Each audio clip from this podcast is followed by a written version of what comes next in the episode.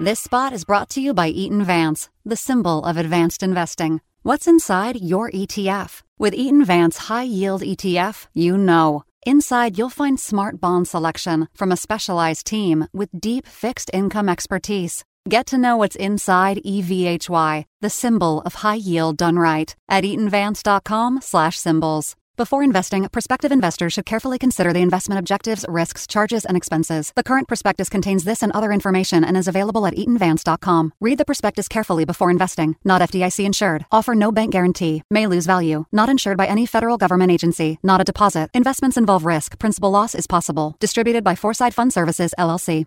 The views expressed on this podcast are those of the participants, not of Reuters News. The Italian government of Giuseppe Conte has irritated the United States and some European Union partners in March when it publicly endorsed President Xi Jinping's One Belt One Road investment program, which aims to create a modern version of the Silk Road across 80 countries. Despite heightened concerns that Chinese operators such as Huawei may have a double agenda of spying on the West, Rome has even pledged to cooperate with China in the field of telecommunications. I sat with Michele Geraci, Undersecretary at the Ministry of Economic Development in Rome, and the government expert on China to find out more about the agreement. He told me Italy has been too passive in its relationship with Beijing, and it's lagging France, Germany, and the UK when it comes to goods sold to the People's Republic. The memorandum, he says, is first and foremost a marketing tool to sell more bottles of Chianti and red blood Sicilian oranges. Yet, the minister also admitted that China has not given Italy any guarantees it will lower its trade barriers and that this would require a concerted EU effort. So, Michele Geraci, welcome to the exchange. You are the Undersecretary at the Ministry of Economic Development in Italy and the architect of Italy's China strategy. You're a China expert, you've lived in China for a long time, you've been teaching at universities there, you're fluent in Mandarin, so it's very exciting to be having this conversation today, just weeks after Italy signed a memorandum of understanding with China endorsing President Xi Jinping's One Belt, One Road investment program, which uh, uh, is an attempt, we could say, to create a new Silk Road, a new, let's say, connection link between the East and the West. Now, Italy, if we look back in history, has had strong trade links with China that stretch back all the way to Marco Polo's travels and the Venetian trade. Is this accord today an attempt to rebuild that special bond through infrastructure deals? What is this accord exactly about? Well, thank you for the for the invitation. Uh, this is a, a, like you rightly said, uh, a, uh, ongoing relationship that Italy has had with China over the last uh, centuries after Marco Polo, we also had the Jesuit, uh, Matteo Ricci, Martino Martini, that went to China. And also in 1970, Italy was one of the first Uh, Western countries uh, to recognize uh, and establish economic and diplomatic relationship uh, with China. Next year we will celebrate the 50th anniversary. previous governments in Italy, Mr. Gentiloni, did attend the first Belt and Road Forum. So for us, this is a, a, continuation of what has been done over the last few years, and perhaps uh, over the last uh, six months we have accelerated this process. Uh, I have made an effort to uh, mm, try to transfer to the Italian general public, my colleagues in the government, uh, both the uh, opportunities and, uh, and the threat that uh, China's rise uh, can pose to Europe. And with that level of analysis, we have decided then to sign up to the MOU on the Belt and Road. Like you said, an initiative that tries to develop infrastructure uh, between East and West, between uh, China and uh, Europe and other parts of the world. And you know, roads bring goods but also bring prosperity. So, uh, for what we see, it is a ex- peaceful initiative that would bring uh, benefits to not just uh, the countries involved, Italy and China, but also the, all countries in the middle of the Silk Road. So, is just to sum it up, maybe for um, some of our listeners, is this really an attempt to bring money to Italy, if I say it so bluntly, to, to sort of help and maybe boost some infrastructure spending in the country at a time when the economy is stuttering a little bit? It is, uh, there is that, but uh, uh, Chinese investment in Italy uh, has not been very high. Uh, we, we can try to boost it, uh, but even a significant increase would not make a, a major change to the Italian economy. What is instead the variable that could make change is the boost in exports. because this is what Italy lags behind those other European countries. Italy exports to China 13 billion euros France and the UK roughly 1920, even Switzerland more 22, uh, Germany 87. And this has uh, been due to the fact that it, Italy has never had a systemic approach to the trade relationship uh, with China, has never fully understood the, the growth potential of China. There has been a little bit of an ideological um, barrier to dealing uh, with China, and now we want to basically catch up with the time loss. So, my goal, uh, a numerical target, is to make sure that Italy's 13 billion reaches as fast as possible France and UK's 20 billion. So, we have a gap of 7 billion, and uh, that's uh, almost a little bit less than 0.5% of the GDP of the country. So that in itself would be a major boost significant, to significant, yes. Definitely significant. Okay, so just two aspects. I mean, infrastructure, let's say investments, if you want, on one hand into Italy, but boosting exports to China as well. So let, us talk about, again, infrastructure a little bit more, because as you know, not everyone views um, the One Belt, One Road initiative by China as a, as a peaceful initiative. I mean, the United States is particularly wary, as you know, they view that as an attempt to increase the geopolitical clout of China, and they are in particular wary of investments in telecommunications. Now, when I was reading a draft of the memorandum, I did see that telecommunication is included. Um, isn't that uh, uh, potentially a risk? What is Italy doing to prevent that know how, for instance, is not transferred unduly to China? We do and we'll continue to do the same things that we've done always. It's business as usual. In no way this uh, memorandum changes uh, our protectionist view of our industries, of our know-how, national security. You know, we are the Lega. So if anyone in the Italian uh, mm, political uh, spectrum uh, takes care of protecting Italians' interests, this is us. And so this MOU would never overrule, would never override current legislation. The golden power, the protection of incoming investment, uh, screening mechanism that we do have in uh, Italy, preference that we do have for greenfield rather than for M&A. This is all decided at national level, and uh, I, I, emphasize in no way this MOU that has no legal status would alter that. If anything, signing this makes us a little bit more alert to potential predatory M&A. And I have personally been one of the maybe promoters of uh, how Europe should be careful of uh, uh, incoming predatory M&A coming not just from China but from any country around the world. And this is why in our government we do prefer greenfield. Mm. Because greenfield um, uh, investment uh, does not uh, take know-how away, it, it builds uh, something that did not exist before. It's an expansion of existing capacity. And from an economic point of view, every dollar of uh, FDI incoming is one dollar of uh, uh GDP growth. Uh, and it does create uh, employment, whilst the M&A do not. So we are as alert as ever, and all those worries, uh, concerns raised that this MOU may lower the, the threshold, uh, no, it actually raises it. Okay. Why did Italy, Italy is a G7 country and mm-hmm. the first G7 country to sign up to the One Belt and Road Initiative. Why did Italy decide to accelerate, if you want, on this path and, and go almost alone, you know, without a sort of a concerted EU effort? I mean, do you, think that Italy's initiative undermines a little bit maybe a, a, potential joint position by the EU on China? Well, the EU, in the EU, already 13 countries had signed for the uh, Belt and Road MOU. So uh, Italy is not the first country to do that in the EU. And uh, you talk about EU concerted effort. uh, Greece, Portugal, many other countries have signed already this MOU. No one had raised uh, major concerns. And so, in a way, Italy, again, is aligned with its own policy to do trade. This is for us a tool to boost export. And uh, I want to be clear in Europe, uh, we compete with each other. We do not coordinate efforts. Uh, Italy, France, Germany, the UK, we coordinate on trade policies but we compete on trade promotion. Mm-hmm. And this is for us a trade promotion initiative, again, to boost our export.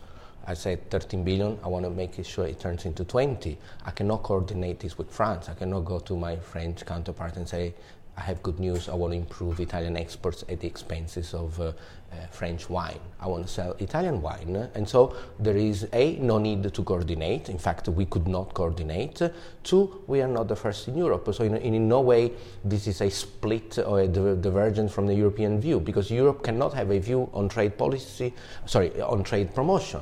And other 13 other countries have signed already.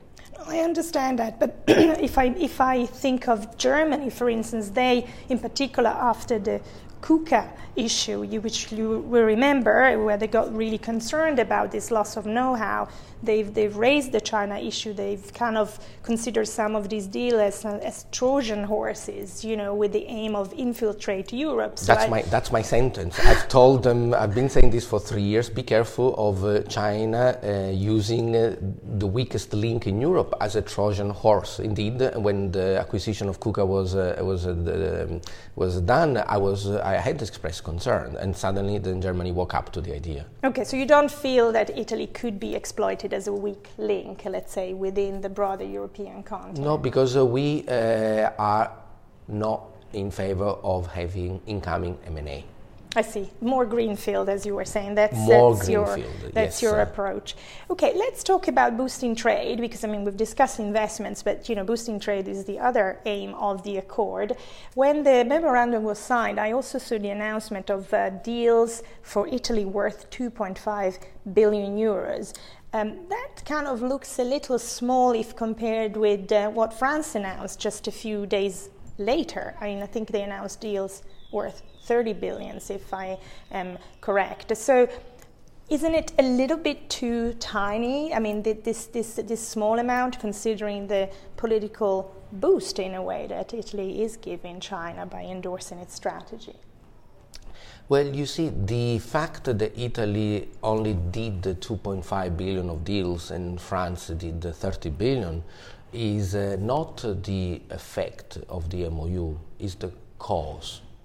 So it's a direction of uh, cause and effect that uh, should be seen in a different light. Mm. It is just because our deals are little and other countries' deals are a lot that we do sign the MOU.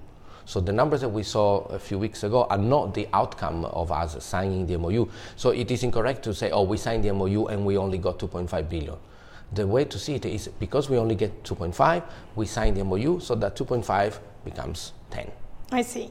Will there be more coming? I mean, we know that uh, Prime Minister Giuseppe Conte is going to the One Belt One Road summit in just a few days. So, is the expectations that you know a bigger chunk of such deals may be announced? And again, what are the areas that you're targeting for these sort of deals? We're targeting uh, uh, boosting exports in the areas of uh, food and beverages I give you figures. Uh, just take wine. Italy sells to China roughly 130 million euros. France 900. So closing that gap already brings seven, six, seven hundred uh, million extra, and that's already a big boost for export. We have also fashion industry. We have uh, pharmaceutical product and machinery that can be further sold into uh, China, and this is on the trade. In terms of investment. Uh, uh, again, I said it is not something that would make, because we are only looking at a very few hundred millions of investment. So this 2.5 billion was in line with our expectations. We do not expect any major incoming investment. Uh, Greenfield is good for the development of a new operation, but it it is going to be very limited in the amount. We're talking maybe an extra one or two billion. And so the focus that we have is on uh, selling more of Italian goods. We had uh, gas turbines being sold. Uh, we do have other type of machineries, and in a way, we know what our strengths are. we do not expect big changes uh, that uh, will occur during the Belt and Road Forum when Conte will go there. You know, this is too soon. We need to catch up with 20 years uh, of Italy having, um, uh, in a way, taken a very passive role in the relationship mm. with China. This cannot be filled in one month. No, I, I understand. Okay, that's, that's quite interesting how how you put it in context, Michele. Um, my question, however, is has China, I mean, in the context of this memorandum, given Italy guarantees on making its market more open. I mean, you know China very well, you've lived there. The Chinese market is notoriously protectionist, difficult to penetrate. I mean, the country tends to favor its own local champions quite blatantly vis a vis foreigners. So, what guarantees have you got that trade barriers will be lowered? And also, my concern is a lot of these Italian companies that want to export to China are very small. They're almost invisible, if you want, you know, compared to the very large local players that China has. But that, that's exactly why we wanted to take this relationship more at a G2G, government to government level, uh, because uh, all the most of the Italian companies that export to China are indeed very small. Many don't even export to China, whilst other countries, companies take Germany, mostly are big, large companies that export. So when we deal with small companies, the government needs to step in. Uh, for us, signing this MOU already takes brings Italy to a higher level in the perception in the eyes of Chinese consumers. Uh, again, I re-emphasize this is a marketing tool mm-hmm. for us. It's not a trade policy. So we do not expect uh, barriers, trade barriers to uh, decrease because this is done at European level. That's when we do need the coordination. The MOU is a promotion tool, and uh, when it comes to promotion, what we need to do is marketing. And marketing is the fact that uh, President Xi already came to Italy, came to my hometown Palermo. Already Palermo in Sicily is very high in the search, um, in the Baidu search, uh, uh, you know, the, the Chinese Google, the version of Google, uh, the national champion. Yes. Uh, it is very high. People already looking at uh, holidays in Sicily, holiday in Italy. We're looking at cooperation to maybe promote the production of movies in southern Italy, uh, agricultural product. We have oranges. oranges. We want to sell oranges. You know, the red oranges is something that is not very, it's not easily misun- it's easily misunderstood. It's not just a few boxes of oranges, but it's a perception of Italian healthy food, uh, Italian uh, juices and fruits that goes into China because uh, Chinese consumers are now demanding not just uh, tasty but healthy food. And the perception of these red oranges, which is also has yellow and red color, which is very good in the eyes of Chinese um, because they have all the tradition, does really have a very, very strong marketing value because now people want to go to see where these oranges are being produced. Uh, and uh, it's not just a few uh, boxes of oranges that is the value of this deal. Okay, but it's, it's the the context and framework around it, as I, as I understand it. Let me just maybe um, move on to, to um, sort of an adjacent uh, issue. Um, Italy, as we know, has a very large public debt, and last year, because of market jitters, we saw lots of foreign investors selling Italian government debt. So, has Italy promised to buy? Uh, sorry, has China promised to buy some Italian government debt? Is is this part of the discussions at all that you're having with Beijing? Uh, Italian government debt, no, China has not promised. Uh, this MOU again has no obligation on either party, so no one can promise uh, anything. Uh, Italian public debt, uh, you know, the bond market is one of the most liquid bond markets in the world. Anyone can purchase them. Uh, China buys a lot of U.S. government bonds and um, they surely probably have some Italian bonds, they have other bonds of European countries. Uh, there is no promise, uh, but obviously we want to also diversify the ownership of our uh, debt. Um, but this is not the main goal of this, uh, of this MOU. Um, yield, as you know, have gone down since uh, because I think uh, foreign investors have probably understood that this is a stable government uh, that we are doing, uh, introducing reforms, lowering tax, uh, boosting the economy with also a plan of investment that. Uh, I think gives. I've, I've met uh, many uh, former colleagues of mine in hedge funds and fund managers in both London and Wall Street, and uh, we also had an inflow of M&A into Italy. Mm-hmm. Uh, and this is in fact this is maybe this is the uh, the interesting thing we we have so much inflow that we want to protect those incoming M&A so you, you're referring to investments, for instance, we had Vivendi buying stakes into Telecom Italia or Mediaset. I mean, is, is this the sort of you know investments you have in mind when These, you talk about and we also have a Haier, you know, white goods manufacturer buying candy. Uh, that uh, you know we need to be uh, careful about this. So you mentioned that there are foreign investors that sell assets, but indeed there are foreign investors that do buy physical assets. I see. I see. Okay, again on that, I mean, one thing I saw mentioned around the time of the MOU was also this possibility of CDP, Cassa Depositi e Prestiti, Italy's uh, state lender and investor, to maybe issue panda bonds, so bonds uh, in, uh, de- denominated in renminbi, and that would be a first uh, for, for, for CDP. I mean, is that project still ongoing? Because we, we heard about it and then you know, it kind of looked like it had been halted. No, this is ongoing. It's a, it's a, it's been uh, discussed. Uh, the details will, you know, be negotiated uh, in the next, uh, uh, in, in, the future. But this is still ongoing. This is a tool. Again, it is a, a, positive step. But again, these are not the reasons why we did sign the MOU. Um, they, you know, the issue of panda bonds uh, would be a boost. It does tie the relationship, but it is all part of a puzzle of initiative that bring and try to bring Italian the perception of Italy in the eyes of both Chinese consumers and Chinese uh, business uh, people to a higher level.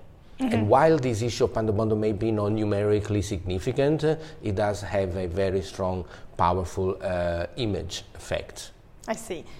Um, you spoke earlier in our conversation about, you know, e- the EU, the EU's attitude towards China. I just, you know, wanted to get a sense of your view on how the EU should uh, should deal with China. Um, I mean, can the EU be a sort of mediator between the US and Beijing? And again, uh, you know, somebody feels that sometimes these, these initiatives, like like the one taken by Italy, may, may may somehow undermine, you know, this joint position. I mean, we discussed it before, but you know, give me give me your um, you know idea on how Europe really should um, should deal with China. I mean, what should be the, the unified approach, you know, in, in trying to boost trade ties without having these predatory um, attitudes that sometimes we've seen somewhere else. Uh, Europe does have a united position vis-à-vis China when it comes to negotiation of trade uh, uh, policies. Uh,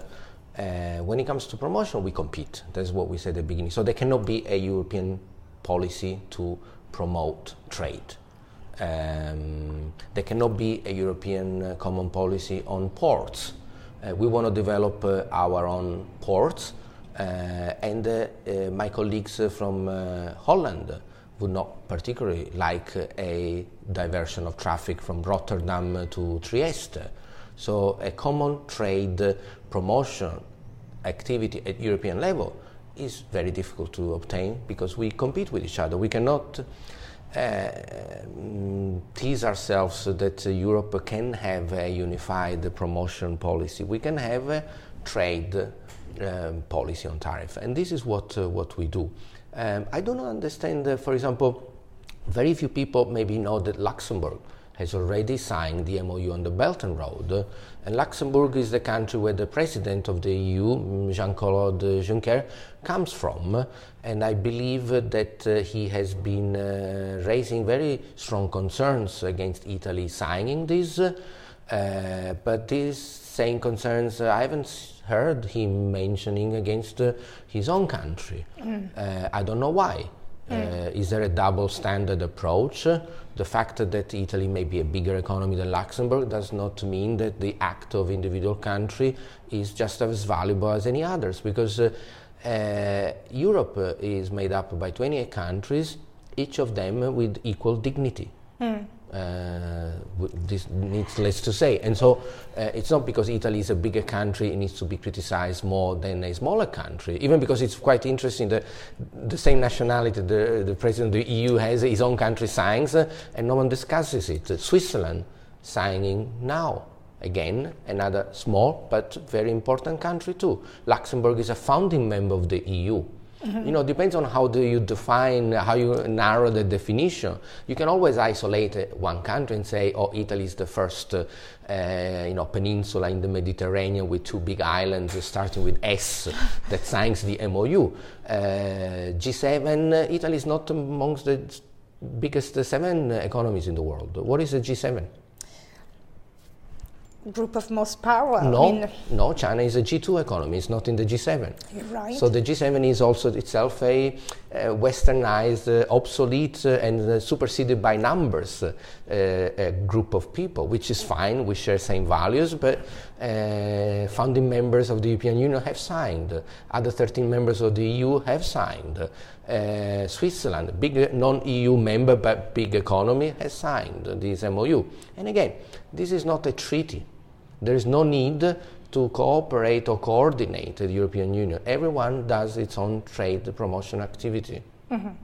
Okay, we're, we're getting towards the end of our conversation. I just wanted to get your thoughts on. Uh, let's say, global trade in general. I mean, it's been a difficult two years for global trade, as you know, big tensions between the US and China, which have also translated in tensions between the US and Europe, as you know. Um, how do, do, you see this developing? I mean, there, there's a sense that maybe the US and China may come to an agreement and that the sort of the tension is easing. I mean, what, what is your view on what's happening on the global trade um, uh, arena at the moment? I, am I'm, um, I'm generally very positive. I do always see that these trade tensions are just negotiating tools, tactical negotiating tools to extract some concession. But I, I never believe that neither China or the US wanted to go back to a trade relationship with 20, 25% tariffs on import and export. So I do see signals that this tension is being uh, is, is, is, coming down, um, and uh, it, in a way, global trade uh, I don't think is negatively affected by these trade tensions. It's uh, uh, naturally going down because the effect of globalizations now are not as big as they used to be in the 90s when markets were closed you know, the marginal value of trading more now with economies that are very well open global value chains is naturally diminishing. So I would not read too much negative into headlines, trade volume not growing as high as before because it's a natural flattening of, uh, of the curve. If anything, I may add that Italy it, Italy signing this MOU gives China uh, a, a, bargaining tool vis-à-vis the US like you mentioned, I think you hinted at the beginning, China can claim some kind of victory, and that victory can be put on the table of the negotiation with the US. And so I think the US would uh, should look at our signing as a bargaining chip that we do offer to the United States, not against. So they can extract Explain this more. a little bit better, because, because people think, you know, that by signing you're actually playing in let's say China's favor. When, but even if it's true, then China would have to return the favor. Okay. Well, Michele Geraci, thank you so much again for joining us on the exchange and discussing uh, your views on China, on this important memorandum which Italy just signed. It's been a pleasure talking to you. Hope to have you again on the program. Thank you very much. This spot is brought to you by Eaton Vance, the symbol of advanced investing. What's inside your ETF? With Parametric Equity Premium Income ETF, you know. Inside, you'll find institutional expertise from a specialized team with deep derivatives experience. Get to know what's inside PAPI, the symbol of alternative income, at eatonvance.com/symbols. Before investing, prospective investors should carefully consider the investment objectives, risks, charges, and expenses. The current prospectus contains this and other information and is available at eatonvance.com. Read the prospectus carefully before investing. Not FDIC insured. Offer no bank guarantee. May lose value. Not insured by any federal government agency. Not a deposit. Investments involve risk. Principal loss is possible. Distributed by Foreside Fund Services, LLC.